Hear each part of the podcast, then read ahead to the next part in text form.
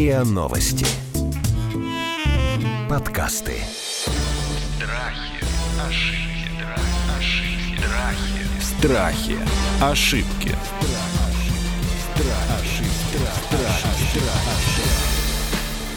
Здравствуйте, это подкаст «Страхи и ошибки». Меня зовут Наталья Лосева, и в этом сезоне мы говорим и о страхах, и о заблуждениях, об ошибках, учимся с ними справляться. Сегодня тема «Огонь, друзья мои». Мы сегодня поговорим о флирте. Вот что такое флирт? Ну, флирт, который, знаете, такой без последствий. Это измена, пусть и умозрительная, это способ коммуникации, это какая-то такая прокладка в отношениях, это способ пощекотать нервы себе или партнеру. Что такое флирт в коммуникациях? Потому что мы не можем с вами отрицать, что флирт — это часть наших отношений, общения, какой-то вот искры, вот чего-то такого, без чего бы общение было пресным. И сегодня у нас прямо соответствующие теме эксперты, между прочим. Но я имею в виду по... по энергии, как мне кажется. Это Ирина Маслова-Семёнова, психолог, тренер, арт-терапевт и блогер. И Сергей Насибян, психолог, коуч, основатель проекта Forbes Anthology, бизнес-тренер, человек, с которым я очень люблю разговаривать о личном. Он тут к нам даже приходил с женой, между прочим, тоже психологом. Они рассказывали, как они правильно ссорятся. Но друг друга не поубивали во время эфира, а наоборот, мне кажется, много полезного рассказали. Здрасте, коллеги. Здравствуйте. Здравствуйте. Ну что, Сергей, часто ли вы флиртуете, скажите, вот вы, как бизнес-тренер? Используете ли вы сами технику флирта?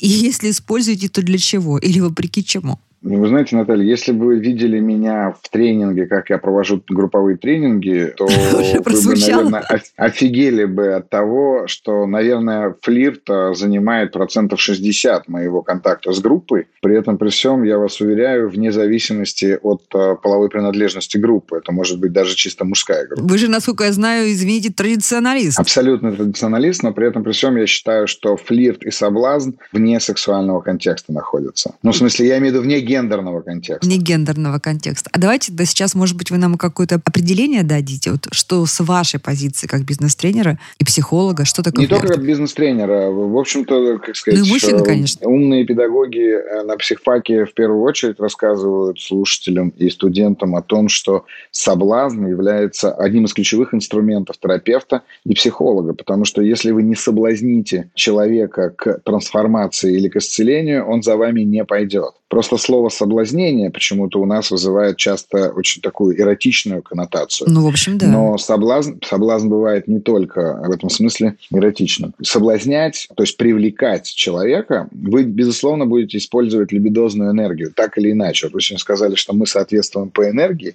Ну, вот, ну наверное, соответственно, вот тот самый уровень либидозной энергии достаточно высок. Поэтому я флиртую. Флиртую я постоянно, всегда. И более того, вы наверняка меня пригласили, потому что моя жена...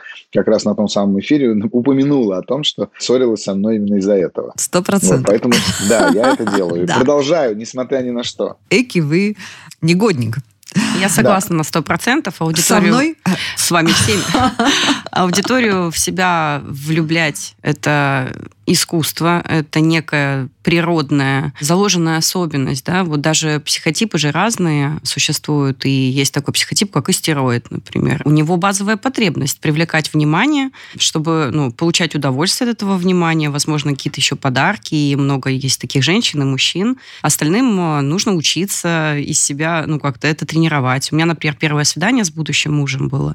Это собрались два пикапера. Он только прошел курсы по пикапу, привлечение женщин, да, с последующей целью. То есть целью. У него что, объект, субъект для отработки новых знаний, которые он получил? Ну, так и получилось, что закончилась свадьбой, потому что я на тот момент тоже вела... Это провал?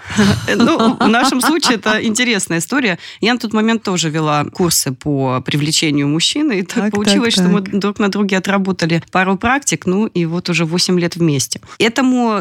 полезно даже учиться правильному флирту, чтобы не переходить черту, но располагать к себе людей и самому получать удовольствие, почему бы и нет. Давайте о нравственности все-таки копнем, чтобы, знаете что, дорогие слушатели, чтобы у вас не сложилось превратности, так сказать, в понимании сегодняшнего эпизода, что мы такие собрались пикаперы. Нет, я как раз тут собралась с двумя семьянинами, да, причем такими очень сверхтрадиционными семьянинами такими. Знаете, Сергей, он, мы, я же видела, как Сергей общается с женой, да, он такой очень маскулинистый мужчина. Он такой прям вот видно, что там дом, хозяин, все защищены, все обеспечены, и он... Это такой фаллический аки... примат. Да-да-да, фаллический примат, и аки-орел, значит, распростерший свои крылья над своей любимой женой и э, семьей. Ирина то же самое, да, Ирина, несмотря на то, что она профессионал, по ней сразу видно, это женщина, жена. Вот с кем я сегодня буду говорить про флирт, да, и вот эти два человека мне говорят, слушайте, надо флиртовать, говорят они нам с вами сейчас, да, зачем флиртовать? Вот зачем флиртовать, давайте сразу отсечем, зачем флиртовать, чтобы потом выстроить отношения? Я понимаю, да? Ну, то есть флирт как начало романа. Вот давайте мы это отложим, мы как-нибудь потом поговорим об этом, как правильно флиртовать, когда мы хотим романа, отношений с конкретным человеком. А сегодня мы говорим с флиртом как вот способ коммуникации. С аудиторией, с коллегами по работе, с каким-то новым человеком в компании, в очереди, не знаю. У меня есть приятельница, которая может вот молниеносно профильтровать, зайдя в Петербурге, в своем городе, в парадную, встретив там какого-то человека с мусорным ведром. Она говорит, слушай, ну это ему приятно, мне приятно. Вот я обменялась несколькими фразами, я полетела, и он уже своим ведром в трениках уже парит просто по ступенькам. Зачем мы флиртуем? У меня короткая мысль. Ну, если это делает женщина, без последующей цели завести роман, она создает себе безопасность. То есть? То есть нужно... Она разве не провоцирует этим? Она не становится ли разве жертвой она, она, она старается произвести впечатление, чтобы ее запомнили.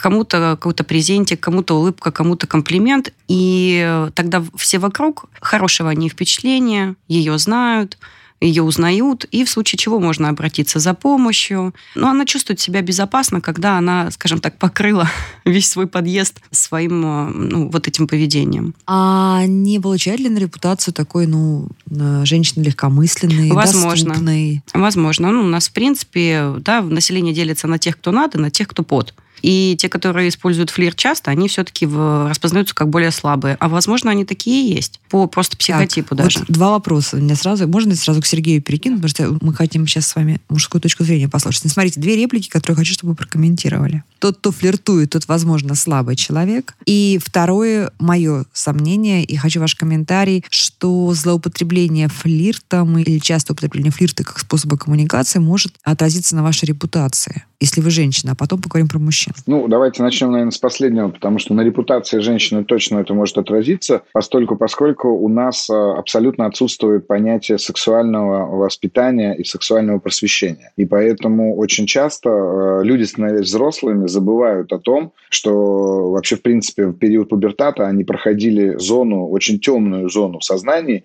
но при этом очень открытую зону в гормонах. Они не понимали, что с ними происходит, никто им не объяснял, что с ними происходит, но при этом они чувствовали жизнь на острие, прям на кончиках пальцев за счет как раз-таки высокого гормонального пика переживаний. И когда они становятся взрослыми, что происходит? К двадцати одному году у них происходит уже полное формирование того, что называл суперэго Зигмунд Фрейд, который как чугунной крышкой накрывает все происходящее в гормонах и в инстинктах, и у них начинает формироваться, в общем-то, уже внутренняя мораль, так называемая, через которую они осуждают и весь мир, и самих себя, и поведение, и так далее. Если же учили бы их этому, как учили когда то помните, в женских институтах приводили девочек в военные училища для того, чтобы они танцевали. Там были какие-то танцы, да, из института благородных девиц. Мальчиков обучали этому на каком-то определенном уровне. Но у нас с вами на сегодняшний день, несмотря на всю эту сексуальную революцию, нет сексуального образования и нет сексуального воспитания, к сожалению. И поэтому люди, да, люди будут осуждать. А можете дать прям пример, когда вот этот флирт не очень правильный, не, не очень репутационно безопасный, потому что не обучили. Да, угу. Я и перехожу от второго вопроса к первому с точки угу. зрения того, что правильно или неправильно, или слабый ли человек флиртует. Если человек не способен контролировать себя, в том числе во флирте, то он, конечно же, становится слабым. Тогда мы говорим о том, что он флиртует в силу каких-то собственных комплексов. Он таким образом пытается погасить какие-то внутри себя, ну, я не знаю, очаги неуверенности, или он пытается таким образом доплатить, что ли, да, там, или... Я не знаю, как слово какое подобрать. То есть он пытается таким образом закрыть свои слабые места. Ну, например, он закроет свой интеллект или слабый интеллект, закроет как раз вот этим самым флиртом. Но боюсь, что в этот момент он как раз-таки будет флиртовать по принципу вот этого самого фаллического примата. Mm-hmm. То есть там... стучат там, в грудь по себе. Сергей там, стучит в грудь вот, сейчас очень красноречиво. Угу. Да, эдакий такой будет фаллический, в этом смысле поведение будет примативное очень. Но если люди умеют флиртовать с точки зрения контролировать себя, уместно, неуместно, возможно или невозможно. Ну, понимаете, да, смотрите, вот я говорю, я флиртую всегда, при этом при всем я вырос в очень традиционном обществе. Давайте, как вы флиртуете? Вот как вы флиртуете? Расскажите мне. Я всегда, ну, что сделаю, вы говорите, я всегда сделаю комплимент, я всегда улыбнусь. Если у меня будет возможность каким-то образом прикоснуться к девушке или там, к женщине, которую... И это ну, будет... за локоток да, вы да, имеете в виду, да, да, деликатно. Локоток, конечно. Угу. Если это будет угу. уместно, потому что, условно говоря, у меня в кабинете это неуместно. Внутри тренинга а, это вот будет неуместно. Деталь, конечно, кстати, да. это будет неуместно. Я в кабинете не каждой барышне подам пальто, а бывает такое, что я настоятельно буду подавать пальто. Потому что, когда выходит у меня из кабинета девушка, которая пришла ко мне для того, чтобы помогите мне построить отношения, я понимаю, что она боится мужского пола. И я ей просто подаю пальто, а она сознание теряет от страха. И просит меня забрать пальто. Я говорю, нет, я все-таки вам его подам. Потому что мне важно, ну, как сказать, через эту провокацию так или иначе пройти. Поэтому флиртую как? Ну, я не знаю, условно говоря, если я вижу, что девушка замялась в двери, я остановлюсь, открою ей дверь, и я никогда в жизни не пропущу ее спасибо. Я обязательно скажу ей что-нибудь вдогонку на тему того, что если бы не вы, то кому бы я открывал? И как, как вообще прекрасен сегодняшний мир только потому, что я встретил вас, и у меня есть такая возможность, да? Ну вы же врете. Ну что ж такое-то, ну, Сергей? Ну... В смысле, я вру этой девушке или вам сейчас? Нет, девушке.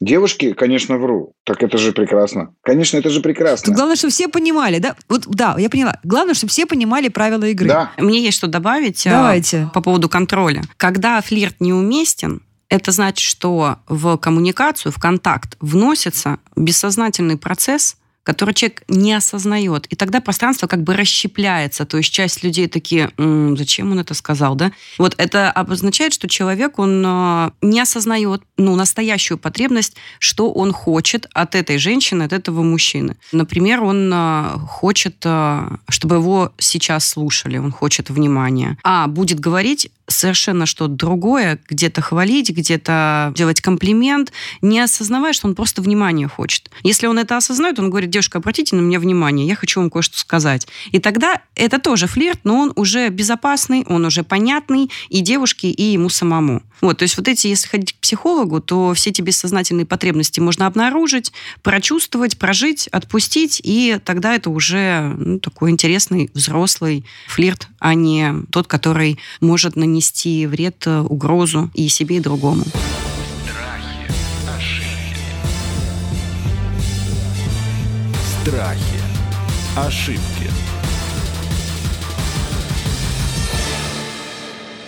Всегда ли флирт несет подсознательное сексуальное намерение? Вот, это вторжение всегда. Это всегда вторжение. Даже если никто ничего не имел в виду. Да? Вот Сергей говорит, я просто хотел Абсолютно. сказать что-то вот такое приятно девушке. Или девушка хочет сказать, ну, боже, какой вы сильный мужчина. Ну вот если после флирта у женщины ощущение внутри в груди гаденько, то флирт был не очень экологичный, либо она действительно там имеет травму страха или доверия да, к мужчинам. Если всем приятно, то есть границы не были нарушены, прям вот по касательной, да, прошли, то тогда поднимается настроение. Я абсолютно согласен. И, в общем-то, отвечая на вопрос, наверное, зачем флиртовать и зачем флиртую я, я хочу сказать, возвращаясь к моей предыдущей тираде, дело в том, что, на мой взгляд, флирт возбуждает в обоих, там, или если это флирт человека, ну, лидера группы, там, не знаю, ведущего группы с группой и в обратную сторону, то флирт все время позволяет нам поднять те самые приятные гормоны, которые нам так необходимы для ощущения ощущение, вот,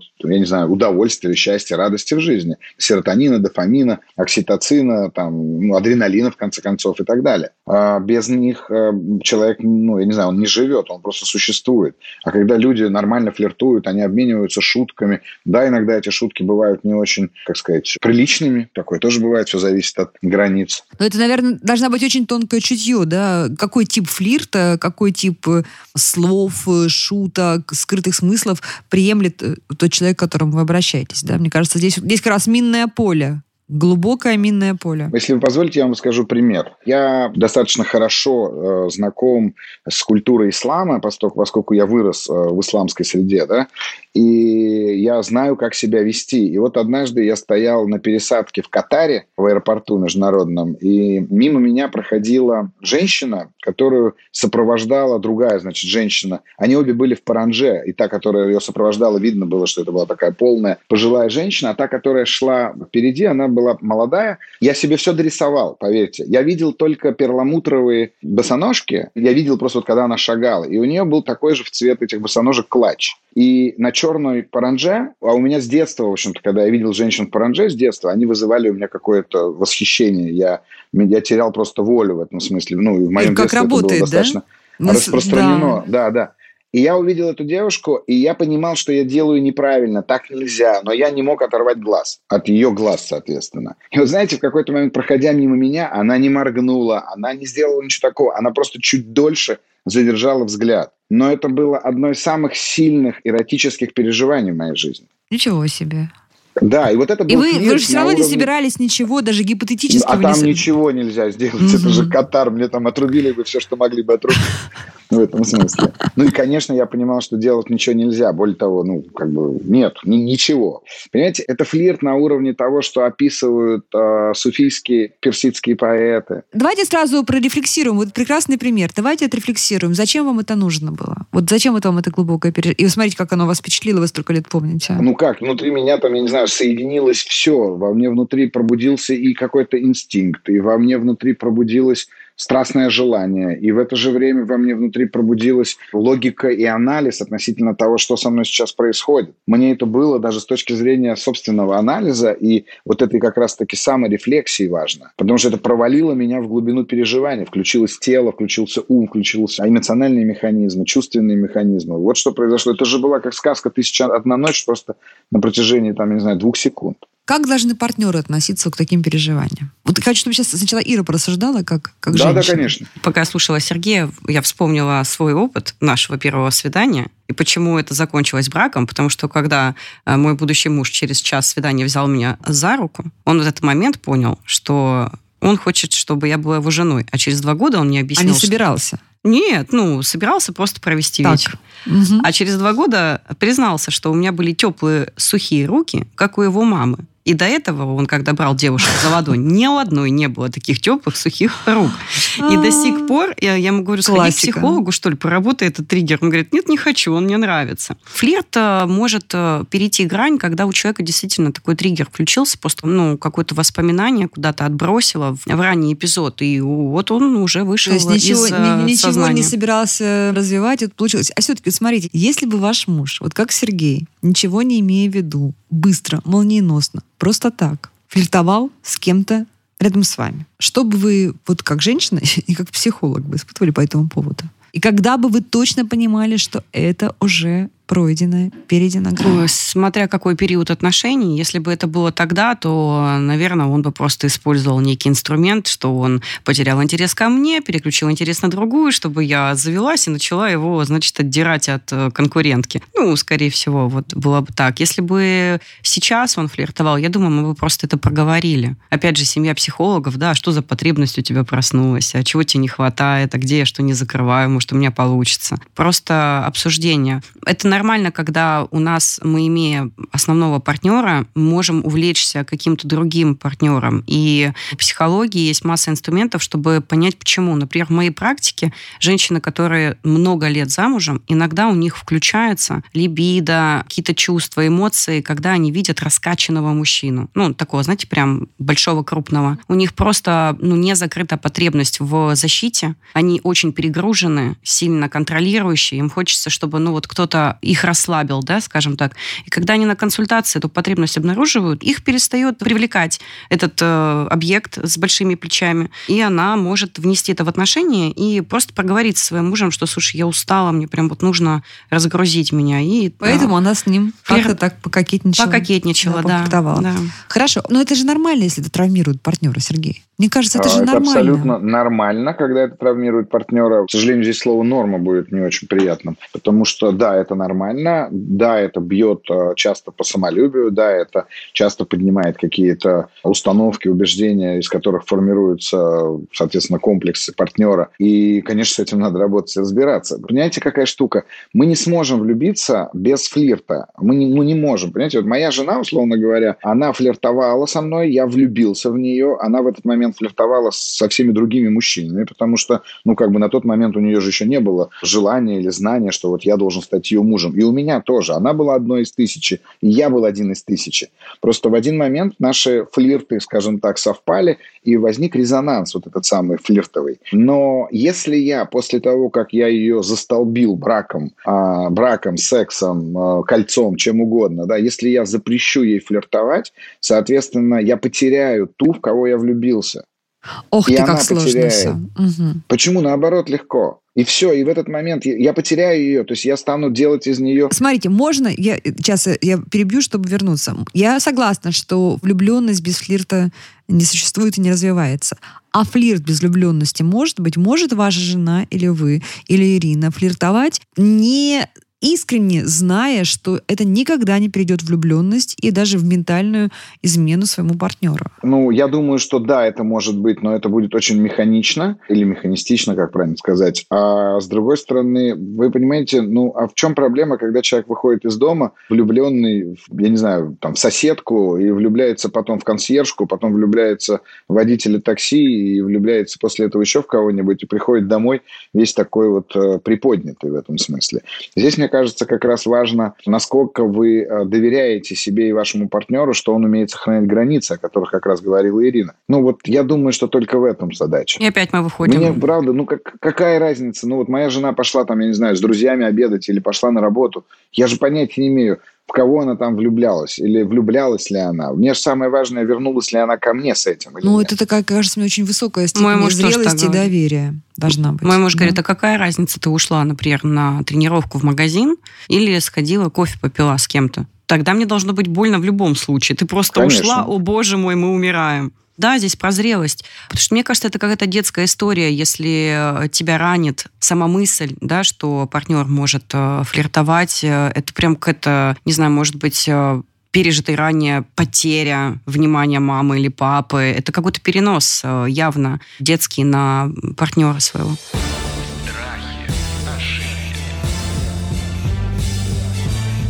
ошибки. Страхи, ошибки.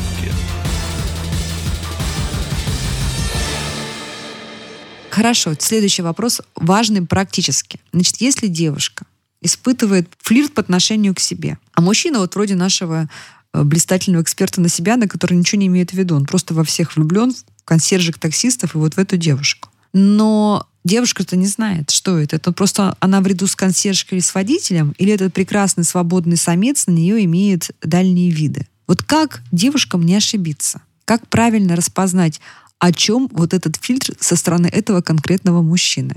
Какой там градус фильтра и градус намерений? Давайте я буду тем самым Насибяном, который во всех влюбляется, а Ирина пускай скажет от имени девушки. Давайте.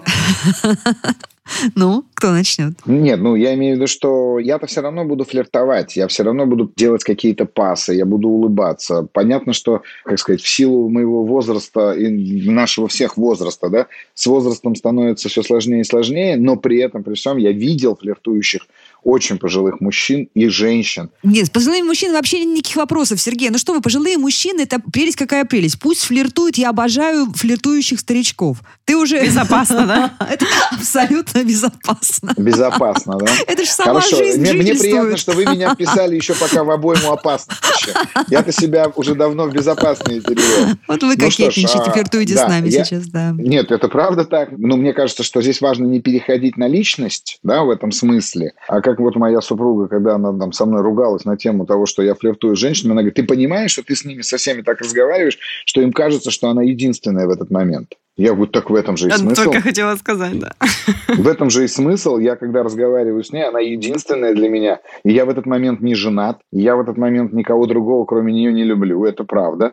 Но тут важно, ну, понимаете, ну, правда, мне почему-то кажется, что мне хватает этого уважения. Возможно, меня сейчас слышат женщины, с которыми я флиртовал, и они вам напишут... И они уже вышли потом, замуж да, в своем сознании за нет, вас, да? Ладно, угу. Нет, ладно, что зам, замуж в сознании. Может, они сейчас напишут комментарий, да он все врет, он вообще, он так флиртует, что после него противно. Может, и такое быть, пока я вот свой адрес этого не слышал, поэтому я не знаю. Ирин, скажите мне, как границу сохранить девушке? Давайте вернемся к практическому вопросу. Чтобы Ирина поняла, что Насибян счастлива и глубоко женат, и не собирается на вас жениться и уводить вас от мужа, например. Все дело во внутренних опорах, в ценностях, в удовлетворении жизнью, удовлетворении как, собой. Как женщина должна понять? Если у женщины нет опор, если она в поиске малополовин, да, своей половины перманентно находится, то любой мужчина, который просто хотя бы посмотрит на нее дольше, там на кассе в супермаркете уступит место, да, у нее уже ножки будут подкошены. Она уже сама дорисует, что это флирт, который что-то значит. Мне, например, чтобы меня пробить, ну, там прям нужно поднапрячься будет человеку во флирте, чтобы пробить мои вот эти, да, границы внутренние. Ну, давайте поделим, может быть, на женщин, на тех, у кого есть травма, у кого нет травмы, на тему близости, на тему потребности в теплой матери, в принимающем отце. И если они взрослые, им тридцать пять, там, тридцать, а по психологическому возрасту ей пять, эмоциональному, то она любую конфетку в свою сторону будет воспринимать с восторгом, ну, как и положено пятилетнему ребенку. У нее других эмоций нет. Поэтому здесь, конечно, девушкам важно свои границы простраивать. Мы так сейчас на такую скользкую тему выходим и просто вовремя говорит «стоп», вовремя, даже для самой себя. И другому тоже. Вы сейчас объяснили, почему, это понятно. А вот все-таки по каким признакам девушке нужно понять, что это всего лишь флирт, а не приглашение к более таким развернутым отношениям? По ощущениям. Только по внутренним ощущениям? Только по внутренним ощущениям, да. Можно уточнить, можно спросить прямо. Ничего в этом такого Ведь нет. Ведь очень часто, наоборот, глубоко влюбленные мужчины, да, а мы-то себе представляем всегда, что это такой рыцарь с играющими мускулами без страха и упрека, но ведь очень часто, да, влюбленные мужчины как раз и флирт не может, у него все прям немеет, когда он девушку видит, в которой он глубоко влюблен. Конечно, он теряется, да? да. Да, и как раз очень часто, мне кажется, наоборот, бывает так, что по-настоящему влюбленный в нас мужчина, он фильтровать-то толком не может, потому что он прям... Потому что он уже любит, у него, и у него ножки подкашиваются, они у девушки. У него может быть другой язык, не флирт, а забота, может быть, как-то ухаживать будет, в чем-то поможет, где-то окажется рядом. И это тоже, этот язык, она распознает, ну, женщина. Сама. И он ей больше скажет, чем флирт. Мне кажется, здесь еще важно понимать, да, у каждого павлина свой хвост в этом смысле, свое оперение. Потому что кто-то флиртует через юмор, кто-то флиртует через тело, кто-то флиртует через, ну, там, я не знаю, эмоции, кто-то флиртует интеллектом. Да, вот, например, у нас есть такой Дмитрий Быков, который читает прекрасные лекции по литературе. Он своим интеллектом флиртует с барышнями так, что я вот смотрю на него обычно... Хотя вроде и, не Аполлон, как... извините. Не, он вообще не Аполлон, да, в том-то и дело. И он, главное, это понимает. Но при этом, при всем, он абсолютно расчищает поле самцов интеллектом, мужское, да, а женщины, соответственно, начинают на него смотреть, истекая, соответственно, всеми этими гормонами, призывными и всем остальным, а он там, даже если разобрать его выступления, а я неоднократно их видел, мы с ним знакомы в том числе, и просто видно, как он прям разбивает свое выступление на несколько частей. Вот сначала он расчищает пространство, потом он, значит, встает на этот пьедестал, и дальше он понесся главой непокорной Александрийского столпа, в общем-то, развивая кудри на ветру. Красиво. Хотела дополнить по поводу ощущений. Если это пикап, если это флирт со стороны мужчины, он хочет продолжения такого, которого не хочет женщина, да, возможно, это нарциссичный тип, а нарциссичные мужчины, они как-то так всегда по ходу встраивают чувство вины. А тебе уже как-то неудобно отказать, тебе уже как-то неудобно с ним не пойти. Как-то вот они так цепляют хорошенечко на этот крючочек, они умеют за счет чего? За счет в основном подавления. То есть, ну, вот я чуть-чуть лучше тебя. Ну, ты должна это как бы понимать с самого начала и, в общем-то, быть рада, что я тут как бы флиртую с тобой, если что. И вот это вот такое скользкое ощущение, когда ты уже становишься ведомой, э, не совсем здоровое. Когда тебя напрягает. Угу. Давайте в завершении. С кем никогда, ни в какой ситуации нельзя флиртовать? Ну, нельзя. Или в какой ситуации, или с каким типом людей, или в каких отношениях? Что бы вы прям запретили? Я не могу сказать, что с кем нельзя флиртовать, потому что мы никогда не угадаем. Я бы сказал так, не стоит флиртовать, если ты не уверен в том, что ты можешь остановить это. Остановить, в смысле, вот, не, не дать этому перерасти вот в отношения, на которые перерасти. ты не рассчитываешь. Да. Не рассчитываешь. Да. Я, пожалуй, соглашусь. Ну хорошо, а с подчиненными, например? Дев, вот девушка подчиненная ваша, например, Сергей, какая-нибудь там. Ну, большого начальника какого-то. Вы знаете, я не могу сказать, что... Вот если сейчас мы скажем, что этого никогда нельзя делать, то люди, например, перестанут это делать. И я тоже, например, не могу сказать про себя, что я бы не стал флиртовать с подчиненной. Я бы не стал спать с подчиненной, я вам гарантирую. Но флиртовать угу. я все равно флиртовал бы. А флирт это не харассмент. Тут спать это харассмент, а флирт не харассмент. Смотрите, вот тут мы должны перейти к следующей теме. Мы это обязательно к ней вернемся. Да, потому что точно так же, как сексизм, например, да барышни могут уличить в фразе мужчины «я никогда не спорю с девушками», точно так же и харассмент можно обнаружить во флирте. Это правда. Не стоит э, флиртовать от отчаяния. То есть все, сейчас я накрашу губы красной помадой, надену свое самое лучшее платье, выйду во двор и прям вот первый... Соберу кого... звездочки на визеляж. И сразу же всех да. пойду там с какой-то вот из дна. То есть если не сегодня, то никогда. Это будет не флирт, это будет прям ну, что-то с такими неприятными последствиями. Всегда лучше выходить на эту охоту, скажем так, из ресурса, из ощущения, что с тобой все в порядке, с тобой все так. И ты просто даришь. Ты своим... да. Тебе так хорошо, что ты своим фильтром просто отдариваешь разных знакомых мужчин. Главное, чтобы мужчины в этом месте, в этот момент тоже себе не нафантазировали того, что, в общем-то, девушка совершенно не имела в виду. Это правда.